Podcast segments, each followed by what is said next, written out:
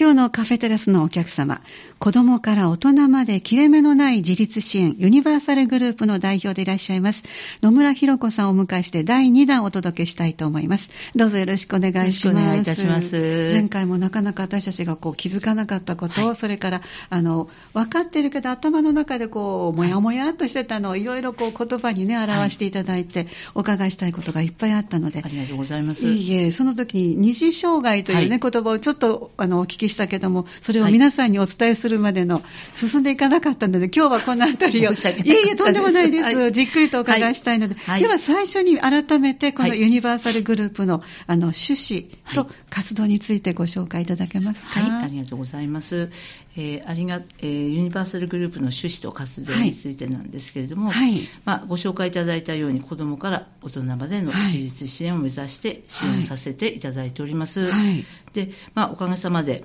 あの事業所を開所いたしまして10年目を迎えようとしております。10年ですね。はい。はい、で10年目を迎えてさらにあの実感しているのが、はい、自立支援で大切なことは自己肯定感を高めるということ。自己肯定感を高める。はい、はいなかなかあの日本人には難しい、はい、あの部分ですよね。そうですよね。えー、まあ、あの難しいとあの、ね、理解していただいていること大変嬉しいんですけれども、まあ、前回もお話したようにあの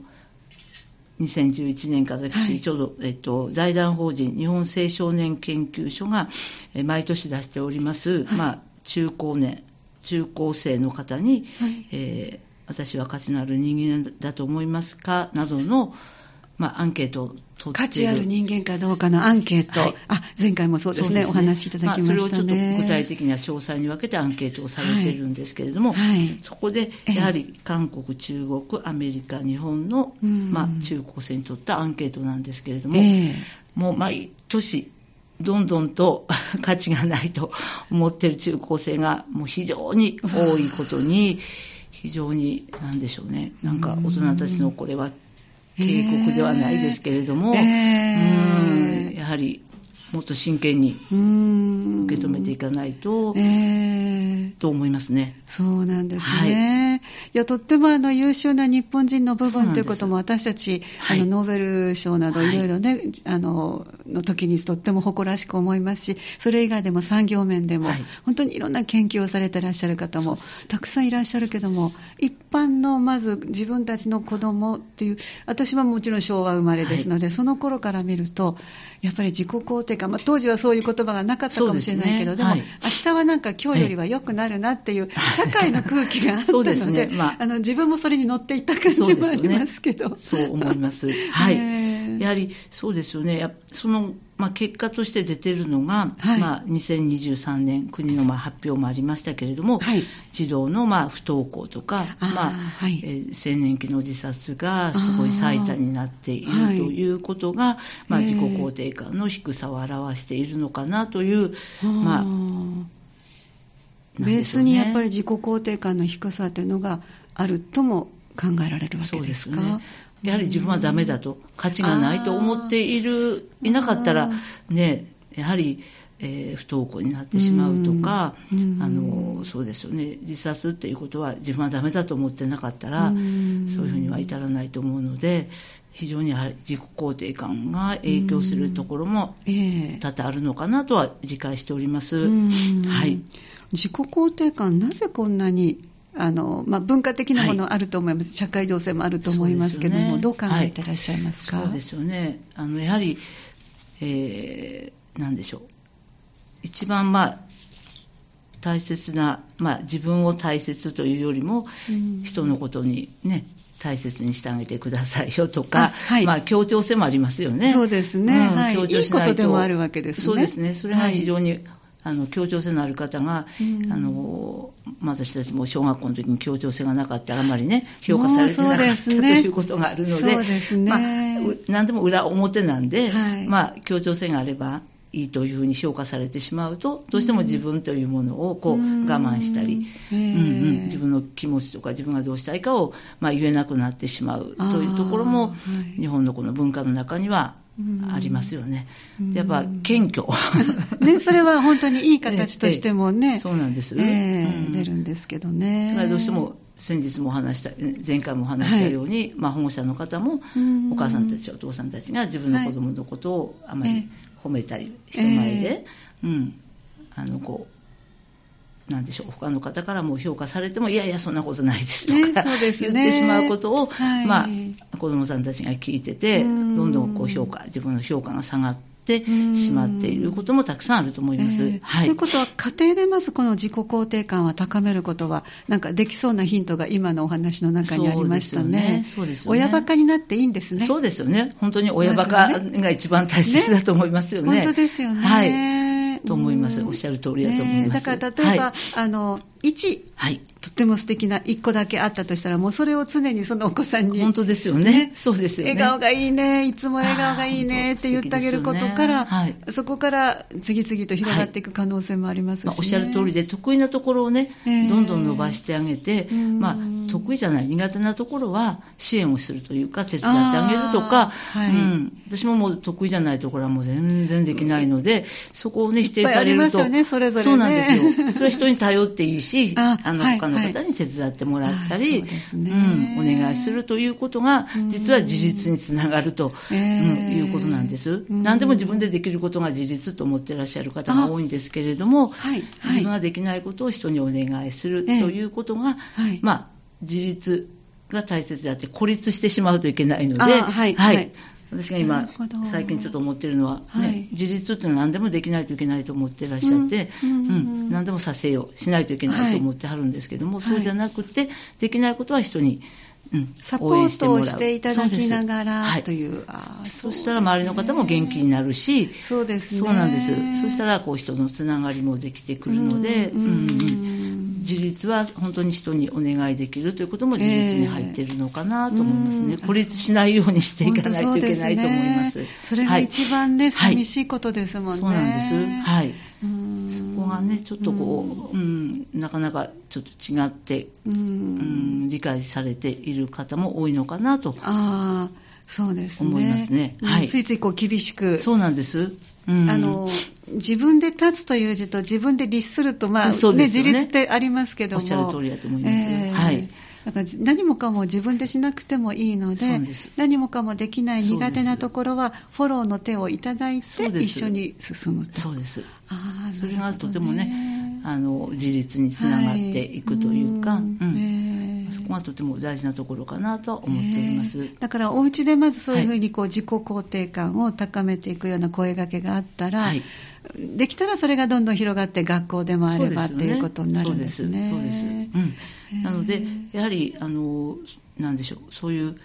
えー、自己肯定感を高めるというのは、まあ、肯定の反対なんで、まあ、否定が非常に、否定が多いんだと思います。あのね、あの好奇心旺盛だねっていうんじゃなくて落ち着きのない子だねって言ってしまうというところで、うんうん、それを得意なところとして受け取ると、好奇心旺盛だねってなるし、ね、苦手な風に受け取るともう落ち着きのない子だねって言ってしまうという、うん。まあ、どちらとでも、うん、できるかなと。それは本当こう、受け止め方ですね、大人側のね。そうです。恋の裏表なので、どちらも受け取り方で変わってくる、ということだと思います。本当ですね。はい。もう考え方を、まずは大人の方が、はい、あの、人生経験も長いので、はい、ぜひそういう気持ちを持ちたいなと思いますが、はい、今日はぜひこの、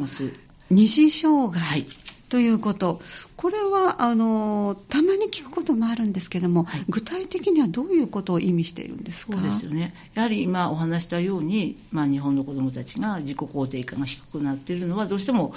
えっと、苦手なところを否定されてしまうというところも苦手なところを否定される。うん。はい、なのであの、そうじゃなくて、まあ、うちの場合であのユニバーサルグループの場合だと障害の方が来られてて、はい。はい、そこから来るとあのもともと障害を持っている方の中の、はい、まあ、読み書き障害って、まあ、一つの例を挙げたら、はい。うん、読み書きがなかなかできないと、えーはい。はい、ちょっとこれ見ていただいたら嬉しいんですけれども、うんうん、このなんか特殊なレンズを使って文字を歪めたように、はい、あのお写真がありますけど、これは、はいはい、これは？読み書き障害の方が実際に見えてる？これはなかなか辛いですね。そうです。歪んでいたり、重なったり、曲がってたりしているんです。これが読み書き障害の方に多く見られてまして。ということは、はい、学校で教科書を見ても文字が全部そうなってるんですね。そうなんです。でこれをなかなか理解することができず、はい、まあ、ご本人はもともと先天的にも生まれた時からそういうふうに見えてるので。ご自分はもうずっとこれが当たり前の世界ですよね。なのでみんなもそうだろうと思っているので、はい、そうなんです。で、まあ、学校に行くと、はい、あの読み書きっていうのが当然ね基本的なものなので読まれなかったり書かれなかったりすると時間かかりますよね。そうなんです。遅いじゃないかとか早くしなさいとか何をしてるのとか、はい。うん、本読みも読めないので、うん、ただ正しく読むとしっかり読みなさい練習してこなかったのって言われてしまうのでどんどんそうなんです。心が傷ついていって自分が価値のないさっきの言ったダメなんだなと思ってしまう。それがまあ言ったら SOS の中に、まあ最初心理的な部分から、あの体調の変化というか、まあ、頭が痛いとか、はい、お腹が痛いとか、まあ、ちょっと朝起きれないとか、うん、それがこうどんどんこう今度学校に行きにくくなってしまう、そういう時にどうしてもあの理解してないので、早く起きなさいとか、うんうん、学校行かないとダメでしょうとか、またお腹痛いって言ってるよねとかいうことになってしまうと、どんどんその子さんが困ってしまって、うん、それが結果的にはあの体調の変化から今度は自傷行為多少行為ということにつながっていく。受け止めてもらう場所がなかったらどんどんどんどん奥に行くんですか？そうです、うん、もうそうしてね分かってもらえないので、まあ、暴れ出したりお家の中で。気持ちをね伝えたいのに分かってもらえなかったらイライラしますよね、うんうん、そうですねそこでもっとそれを理解しない上にもっとどんどん悪化してしまうという方が非常に増えております。あそうですはい、例えばそれは文字ですけども、はい、それはどこかで誰かが気づくことって難しいんですか、まあ、今はね、大変こういうふうに進んで、どんなふうに見えてますかっていうふうに、はい、うん、はい、あのじゃああのいわゆる私たちがよく聞くのは、はい、学習障害という大きなくくりで、はい、あの言われたりしますよね、はい、その中のこの方の場合だったら、あの読むのが難しいって、この今文字を見せていただいて、本当にあのまっすぐのところになんか誰かが意地悪してその文字をビュッとこう線を入れたら横にふにゃっと曲がった全体がそんな感じでなってるのでもうこれはなかなか難しいですよね。でやっぱ宿題がとてもね同じようにあの出てくるので、うん、宿題がなかなかしにくいと、はい、そうすると保護者の方がどうしても叱ってしまって怒ってしまって早く宿題しなさいと気づいてない気づいてないです。はいまあ、あの実際にねそういう方がたくさんいらっしゃって、まあ、一つの今うちのホームページの方にも、はい、あの保護者の方と、まあ、お話しして、まあ、漫画で漫画というかこういうふうにイラストで、イラストで、はい、えー、っとホームページの方に掲載させていただいてるんですけれども、うん、うん、で保護者の方がこれを理解した時に、はい、子どもさんの困っていることを理解して、うん、学校にもきちっと伝えました。あはい、なるほどね。はい。で、学校の方で配慮していただいたことが、宿題はほぼなし。で、家ではやらなくてもいいよと。対応がね、はい、出てくるわけですね。そうなんです。そしてあと、学校で、うん、あの、良かったことうん、得意なことをいっぱいお母さんに伝えてもらう、本人にも伝えてもらう、今までは苦手なところを宿題してこない、落ち着かない子ですねとか、はい、うんうん、あの本読みがしっかりできなかったですよっていうことを言うことで、保護者の方がどんどん行き詰まってしまって、帰ってきたお子さんにどんどん叱ってしまう、怒ってしまうということが起きていましたので、まあ、お母さんを元気にすることがとても大切なので、そうですね、はい、お子さんのすぐそばにいる保護者の方が元気じゃないとね、はい、そうなんです。だからお母さんに良かったことをいっぱい伝えていくっていうことをしていただきました、えー、そうするとお母さんも自己肯定感が高くなってくるので、はい。はい、お子さんに対して穏やかに関わることができることが非常に大きな、うん、あの結果として現れてきましたよね、うん。うん、あの見え方がそういうふうに歪んでしまってらっしゃる方は、はい、文字を書いた場合にはどうなるんですか？文字がねなかなか書きづらい方が書きづらいそうですよね。だから読み書き障害って言ってもう一緒になりますか、うん、そうですよね。だからまああのいろんな方がいらっしゃるので、えー、うん、読めない方についてこの歪んで見える方にはテストを読んであげるとか、こちらが解説していくのはとても大事ですし、はいはい、書くことがなかなかしにくい方はパソコンで、まあ、打つことをするとか、そういうふうに合理的配慮といって、配慮をするということがだんだん学校でも、うん、あの配慮していただくということが、うん、最初はなかなかでしたけれども、学校の方でも随分そこは理解していただく学校が増えてきたかなとは思っております、それは何年ぐらい前からそういうだんだん理解が進んできたなと思われます、まあ、徐々にですね。まだまだ今も昨日も学校ある学校に行ってきましたけども、はい。はい、やはり障害の特性を理解してなく、えー、うん、でその子のそのできないことをその子のせいにしたり、でお母さんがしつけができてないと言われてしまって、はい、どんどん親子で行き詰まっていたことで、まあ、その方がちょっと暴れてしまったりと、うん、それでご相談があって、えー、学校に行ってきました。そういう時のご相談も受けてらっしゃるわけですね。そうです。それが、まあ、保育所等訪問支援という事業なんですけれども、保育所等になっておりますけれども学校、小幼稚園保育園、小学校から高校までの学校に訪問してさせていただいて、えー、まあ、何がそういうふうになっているのか、うん、あの原因をしっかりと、はい。うん、調べさせていただいて、えー、で学校の方にもこんなふうに支援していただけませんかとか、まあ、一緒に連携をしてやっていくことで、はい、非常にあの子どもさんが学校に行きやすくなるということは出てきております。すね、まあだから早期発見、早期対応が非常に大切かなとは思っております。すね。はい、今までの中で、例えば、まあ、いじめられたりとか、はい、それから先生方からどうも理解してもらえないとか、はい、でなんでうちの子だけっていうところをもうちょっとこう皆さんが情報が行き渡っていたら、そこまで深刻にならなかった可能性はあるわけですか？すね。うん、まだまだねまだまだまだだと思います。そうですか。だからやっぱりやはり診断をしっかり受けていただいて、その方の特性をしっかり理解していかないと、昨日もその学校に行って、診断名ご存知ですか？って言ったら知らない、うん、じゃあ特性もわからない、ということで、そういう弊害がたくさん起きてきてたということも学校は理解していただいて、しっかり勉強していきますとおっしゃっていただきました。あそうですか、まだまだこれからっていうぐらいのところかなと思います。そうなんですね。はい。じゃあちょっとここで一曲入れて、はい、後半もお話を伺ってまいります。今日のカフェテラスのお客様、えー、先月もちょうど29日1月でしたね、はい、お越しいただきました、ね。はい、子供から大人まで切れ目のない自立支援ユニバーサルグループの代表、えー、野村弘子さんをお迎えして今日は第2弾ということで、えー、二次障害という言葉、はい、えー、前半でもね少しご紹介いただきましたがその方が苦手な部分ばっかりをあの上げていってってこれができないできないっていうのを保護者さんの方に言ってしまうと、はい、保護者さんもなぜなんだろうということで子どもさんを叱っていく、はい、それがいわゆる二次障害とそうですね。そのことで否定されることで、はい、お子さんがさっき言ったように、えまあ、体調不良になって、ね、最終的には学校に行くのが嫌になったりとか、ね、あとさっきひどくなると、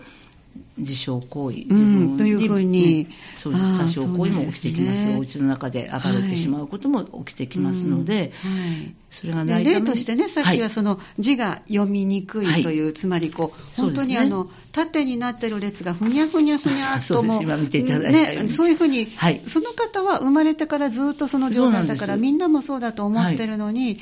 実際はそうじゃないから読みづらい。で一人言われても先生が望むような読み方ができない。で書いてもなかなか難しい、はい、でそれ以外にもなんかさっきこの曲を聴きながら伺うと、はい、いろんな特色があるんですね、ね。まあ、いろんな障害が特性というんですかね。そうですね、はい、いろんな障害がありますのでそれが重複している方もいるので、えー、うん、なかなかね難しいんですけれども、えー、まあ、落ち着きがないとか、まあ、人間関係ができないとか、えー、うん、コミュニケーション自分の気持ちを伝えにくいとか、はいはい、それはその方の苦手というか特性なのでその方が困っているんですね。そっかそっか、そこですね。はい、困ってらっしゃるわけですね。困ってるんです。はい、私たちが、私もそうなんですけども、えー、やっぱし小さい字が見えなくなっておりますので、はい、まあ、老眼鏡をかけてみる。それはもう皆さんが、ね、そうなんです。そうですね。理解されているのですぐ分かっていただけるんだけども、分かっていただく方がもうほとんどいないので、うん、だから困っていることを分かってもらえずに、なぜ、なぜできないのって言ってしまうと、えーもう本人はどうしていいか分かんないですよね。そうですね。それは、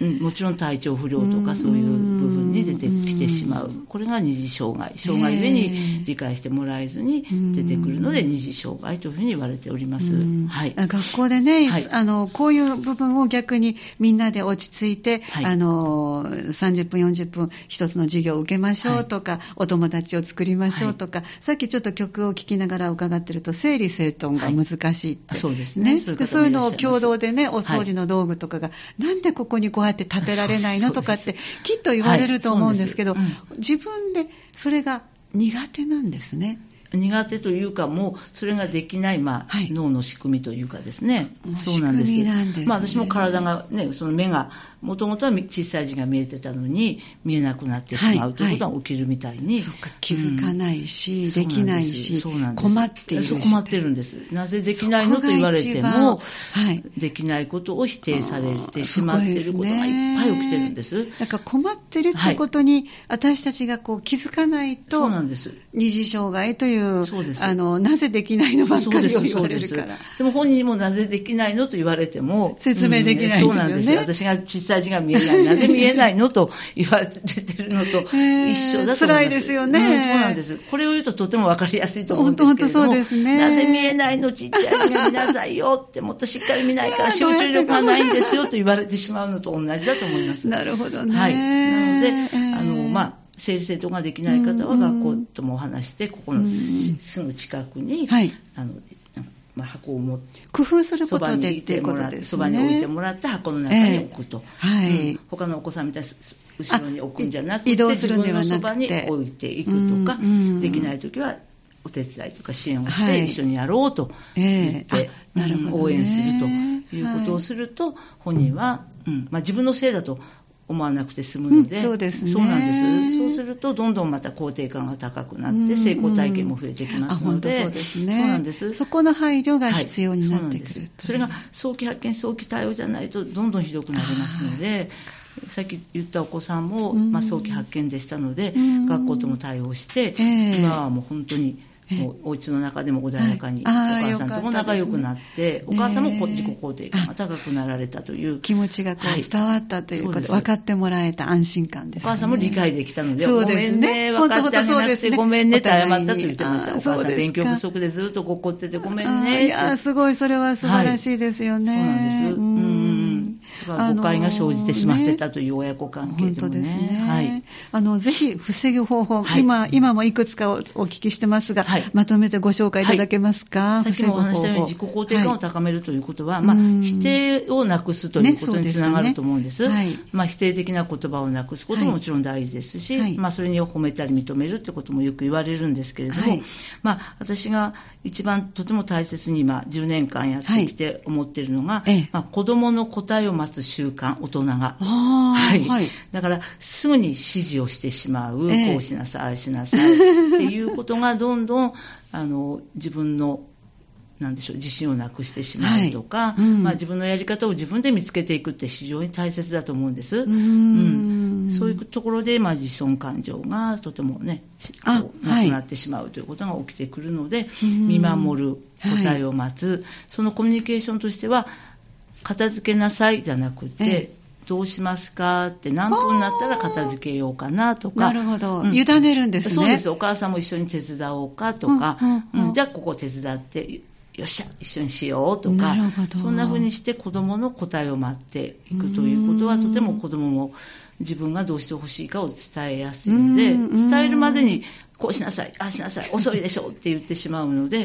どんどん自信をなくして僕はできないんだっていうふうになってしまうということがどんどんこう生まれてきているのではないかと思います。ああ、そうですか。子供さんの答えを待つ習慣をつける。そうです。はい。それがとても大事、はい。まあ、意思決定支援って言いまして、うん、意思をその方の意思をしっかり聞く、はい、私たちもそうじゃないですか、えー、どうされますかって聞いても、はい、こうしたいんですって言って、はい、あその方法もいいですよねって言っていただいて、ね、じゃあどっちにしましょうって聞かれると、とても落ち着いてできますし、すね、早くしなさいって言ってしまうと、どうしても慌ててしまったり緊張感が出るので、私たちはゆっくりでいいですよ、待ってますよって言うと、なぜか早くできてしまうということが。本当ですね、うん、それはありますね。緊張感もなくなるので、はい、そうなんです、そういうところの言葉はとても大事だと思います、はい、ちゃんと見てるよ待ってるよとか、はい、うん、応援してるよっていうだけでも落ち着いてできることが増えてくると思います。もう子育て全般に言えますね。そうなんです。そうなんです。うん。私たち大人もそうしていただくと、まあ嬉しいことはたくさんあると思います。そうですね。本当ですね。どうされますかね、私いつもね、はい、あの、門垣さんのことありがたいなと思ってるのは、どんな質問してもそれで結構ですとか、うん、大丈夫ですよとか、これでいいですか、何でもお話してくださいねとか言っていただくと、全然焦らなくなってしまって、なんか気持ちが言ったり、えー、あこういうことなんだなと、子供さんもですよ、えー、どうしたらいいです？か、それ言わん方がいいよとか言われると、ちょっとドキドキしてどうしようと思って混乱するんですけど、いつも桃垣さんが今日もね、えー、どうしましょう、これ言っていいですか、何でも言ってくださいっておっしゃっていただくと、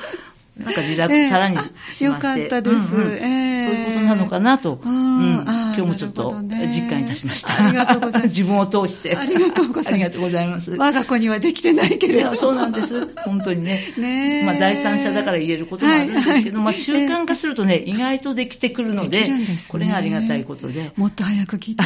本当です。おっしゃる通り、私も一緒です。はい。そうなんですね。はい、ご本もね、書いてらっしゃるので、はい、またね、その、そうなんです。ご本の中はどういうことほか書いてらっしゃるんですか？そうですよね。まあ SOS っていうところをしっかり、あの、早期発見し、早期解決していくということに対して、はいはい、まあ、発達障害から二次障害は必ずならないために防ぐことはできますと。障害というのは防ぐことはできないんですけれども、二次障害は防ぐことができる。それは、まあ、褒めるとか、はい、認めるということもあると思いますけど、もっと具体的に言うと、子供の答えを待つ。っていうことです。そうするととても、うん、自分を大切にしてもらってるとか、自分を信頼してもらってるっていうことが非常に伝わってくるので、でゆっくりと、ね、安心して待ってくれてるので、まあ、結果的には早くなってしまうんですけどね。ね面白いですね。そうなんです。やっぱりリラックスするのが一番いいですよね。やっぱりずっと見守ってると、その子が困ってるところも見えてくるんですよね。はいですね、あそこ困ってるのかなって聞くと、うんって言うと、あそうなんだ、じゃあお母さんに伝えようかとか、学校にお伝えしようかとか、そうやって連携をしながら、まあ、やらせていただくと成功していきますので、お子さんも成功体験が増えてきて、どんどん自信を持っていく。ね、成功体験ってすごいですよね。はい、そうなんです。子供さん、特に伸びしろがありますからね。そうなんです。もうすっごいありますね。あ、関わってらっしゃってやっぱり実感されますか、はい、そうです。可能性がすごくあります。なので、できないと思ってしまうということが待ってないわけですよね。そうですね。そうです。できないですじゃなくて、いやいや、できますと、まあ、いろんなことを試行錯誤しながらやっていくと、できてしまいます。うん、じゃあ、お子さんが例えば途中でもうできないってこう、半分やけになって言うこともあると思いますけども、はい、そういう時にももうちょっとなんかこう、声がけあったりそうですよね。あ、どうしてできないのかなって。うんうん。どこが困ってる、って聞いた時に、そうなんですよ。そうですね。うん。ここができないって言ったら、あ、ここができないんだ。よっしゃ、どうするか一緒に考えようか、というその時でもまだ答えを出さないで。出さないですね。そうです。まあ、紙を2つに折るとしても、はい、折れない方もいるので、はい、じゃあ、どうしたらいいのかなって言って一緒に考えていくと、うん、聞くとね、どんどんね、先生、こうした方がいいよ、こうした方がいいよってね、言い出して、こう自分で、えーなんでしょう、発見していってくれるんですよ。すね、こちらが言わないと。は あ、そうなんや、その方法あるよね、とか言いながら、うん、まあ、できるまでゆっくりでいいから、ずっとやってみようって言うと、分かったって言って、うん、まあ、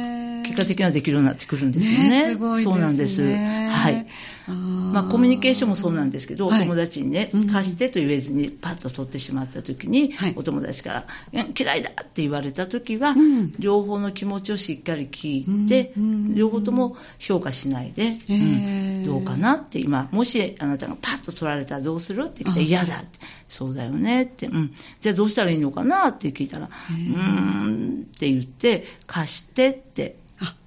言ってみようかって、まあね、まあ、いろんな言い方があるけども、貸してもいいしとか、はい、まあ、いろんな言い方をちょっと提案させていただいて、じゃあ私貸してと言いたいと、うん、じゃあ一緒に言いに行くって言ったら、先生も来てって言って、じゃあ貸してくださいって言ったら、その子もはいって貸せるようになったら、まあ、そういうコミュニケーションをすればいいんだなっていうことも、その時にタイミングよくあのソーシャルスキルトレーニングっていうんですけれども、はい、うん。あのね、机上で言ってしまうとなかなか入ってこないのがその時に、あその時に私たちもそうですよね。ね。もう言われてもわかんないけど、はい、その時にじゃあどういう言葉使ったらいいのか。な。2年前ね、なんて言われてもわからないです。じゃあどういう言葉があるかなって一緒に考えて、じゃあ貸してくくださいっていう言葉が、まあ、その方がそれでいいって言ったら、じゃあそう言ってみようと。うん、で、その、うん、貸してくれなかったお友達にも、じゃあ私謝りたいとか言った。そうなんだ、じゃあ謝るんだ。とか、はい、うん、こちらから言わなくても、しっかりと答えを待っていくと、そういう言葉が出てくることはたくさんあります。えー、そうなんですね。はい、ということは、やっぱり本当に早い段階で、そのお子さんが困っていることに寄り添って、った配慮の仕方、ねはい、そうです、やはり特性はしっかりやっぱり理解していかないと、えー、それにやっぱ診断っていうのがしっかり出てくると、その子の特性がしっかり書かれてますので、それをしっかりこの子が困っているところなんだできないところなんだということを理解して支援をしていくっていうことがとても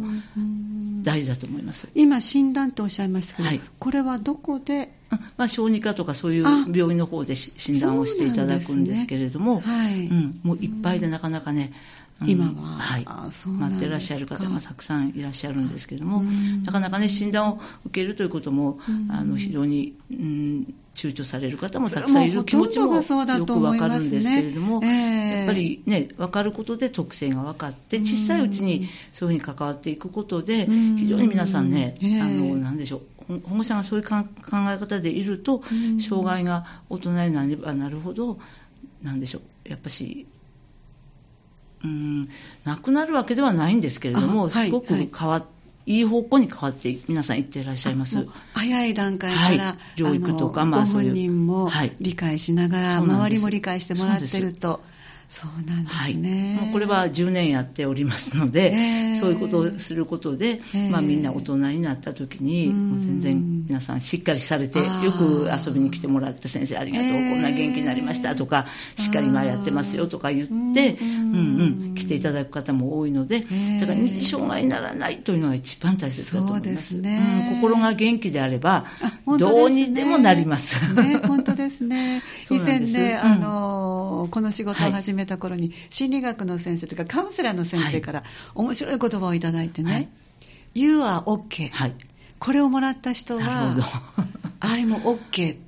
そう思ったら、お隣の人に、You are OK が言えるようになっていく本当ですよね。広がっていきますね。おっしゃる通りだと思います。はい。だから学校でなかなか難しかったって方がお家であなたそれでいいのよって頑張ってるねいいねって言われたらだんだん落ち着いてきてさっきおっしゃったこう乱暴なことも減っていくし、はい、という。でそれはやっぱり学校に理解していただくっていうこともとても大事なので、まあ、みんなで連携して応援していくっていうことが一番大きな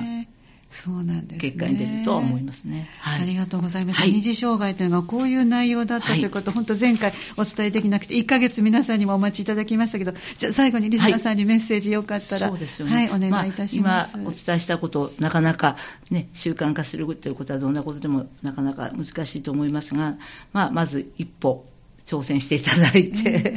うんうん、で成功体験という中でまた習慣化させていただければと思っております。はい。ありがとうございます。ありがとうございます。えー、2回にわたってお話をお伺いしました、えー、子供から大人まで切れ目のない自立支援ユニバーサルグループの代表野村博子さんをお迎えしてのお話でした。どうもありがとうございました。ありがとうございました。どうも。